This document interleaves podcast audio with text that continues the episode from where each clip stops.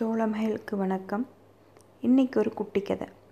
ஒரு ஜென் துறவி தியானம் பண்ணலான்ட்டு அந்த ஊர்லேயே ஒரு பெரிய ஏரி அழகான ஏரி சுற்றி மலைகளோடு இருந்தது. அப்போது அந்த பரிசலில் ஏறி அந்த ஏரிக்குள்ளே நடுவில் போய் உட்காந்து தியானம் பண்ண ஆரம்பித்தார் தன்னை மறந்து ஆழ்ந்து தியான நிலைக்கு போனார். அப்போது திடீர்னு அவருக்கு ஏதோ தன்னை அசைக்கிற மாதிரி தோணுச்சு. அதை பொருட்பட்ட அதை பொருட்படுத்தாமல் அப்படியே தியானத்திலே நிலச்சிருந்தார். மறுபடியும் இன்னொரு தடவை யாரோ பரிசில் ஆட்டுற மாதிரி தோணுச்சு. இப்போ கோவம் எழு கோவம் வந்தது.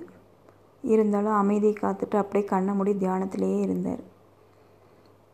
மூணாவது தடவை மறுபடியும் யாரோ நல்லா பரிசில் பிடிச்சி இடிக்கிற மாதிரி தோணுச்சு. கோபமாக கண்ணை திறந்து சுற்றி முற்றியும் பார்த்தார். யார்டா அது இப்படி நம்மளை வந்து தொந்தரவு பண்ணுறது தியானம் பண்ணுறது தெரியாமல் அப்படின்ட்டு. அப்போ தான் பக்கத்தில் இன்னொரு பரிசல் நின்றுது அதில் வேறு யாராச்சும் மீனவர்களோ இல்லை வேறு யாராச்சும் வந்திருக்காங்களான்னு சுற்றி முற்றியும் பார்த்தார். யாருமே இல்லை. தண்ணிக்கு அந்த பரிசல் தன்னை தானே மிதந்துட்டு வந்திருந்திருக்கு. அது வந்து அவரோட பரிசில் இடிச்சிருக்கு. அப்போ தான் அவருக்கு அந்த பரிசிலேருந்து ஒரு ஞானத்தை பெற்று திரும்பினார்.